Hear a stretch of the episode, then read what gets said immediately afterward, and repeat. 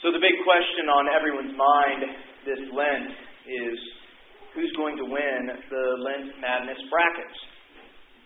Is it going to be Basil the Great, or John of the Cross, or maybe John Wesley, or my personal favorite, Christina the Astonishing?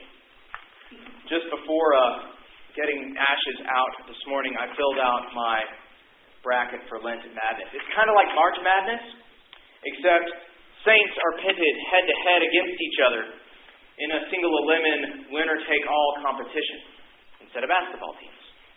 And each day during Lent, the Lent Madness people who put this on, Forward Movement, give biographical information about two different saints, and people vote on the saint they want to win this holy smackdown.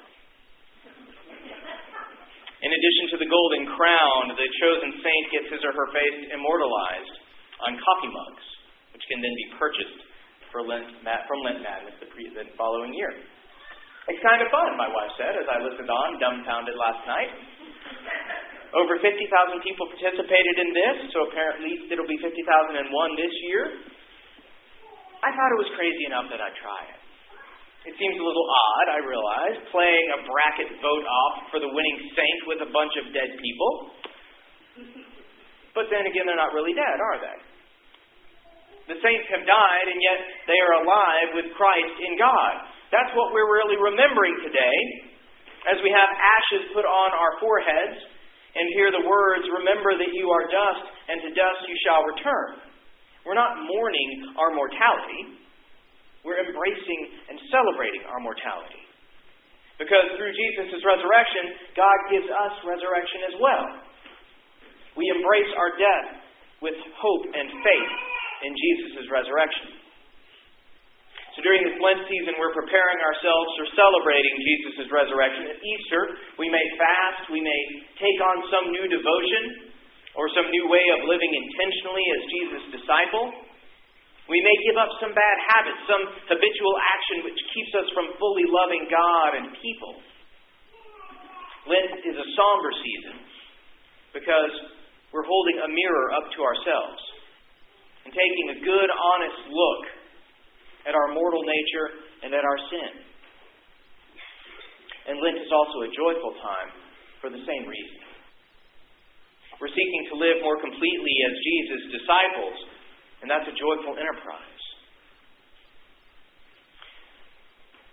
So, the second big question on everyone's mind is Lent Madness then, while decidedly awesome, not taking Lent seriously enough and just turning it into a big joke? I'm certain some will see it that way, but taking Lent seriously, whatever action we take, whatever devotion we have, is really a matter in the condition and the intention of a person's heart. Jesus talked about this in the reading we heard tonight. Jesus took prayer very seriously. He prayed often, not making a show of it, praying because he wanted to connect with God. He knew he had to connect with God through prayer. In our gospel lesson from Matthew, therefore, Jesus wasn't setting up some new set of rules about how we are allowed to pray. Jesus was rather illustrating the condition of our hearts, such that we pray in order to draw near to God, not to elevate ourselves above others. And I thought about this, does anyone even do that anymore? Do people pray or talk about their faith in order to get status anymore? And then I thought of several political ads I've seen lately, where the candidates are vaulting themselves as champions of prayer, both personal prayer and public prayer. Now, I don't think these candidates are hypocrites for this.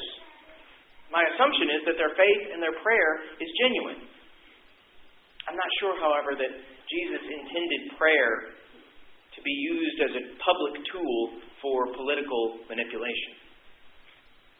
Prayer is intended to be shared, but I believe it's intended to be shared in a more personal, one-on-one, heart-to-heart kind of setting.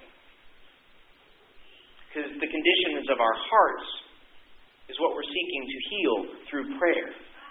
The conditions of our hearts are what we're seeking to heal during Lent. That's Jesus' intention for us, is to heal our hearts.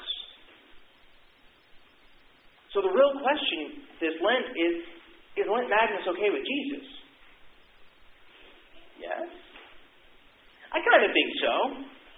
Jesus was a joyful soul, seemed to take delight in his creation, certainly took delight in the lives of the saints. So if we get to learn a little something about the saints and have some fun with it as well, I think that probably has Jesus' thumbs up. Jesus desires joy for us, this Lent and always in our lives. And sometimes we realize that living out joyfully requires giving something up or letting something go.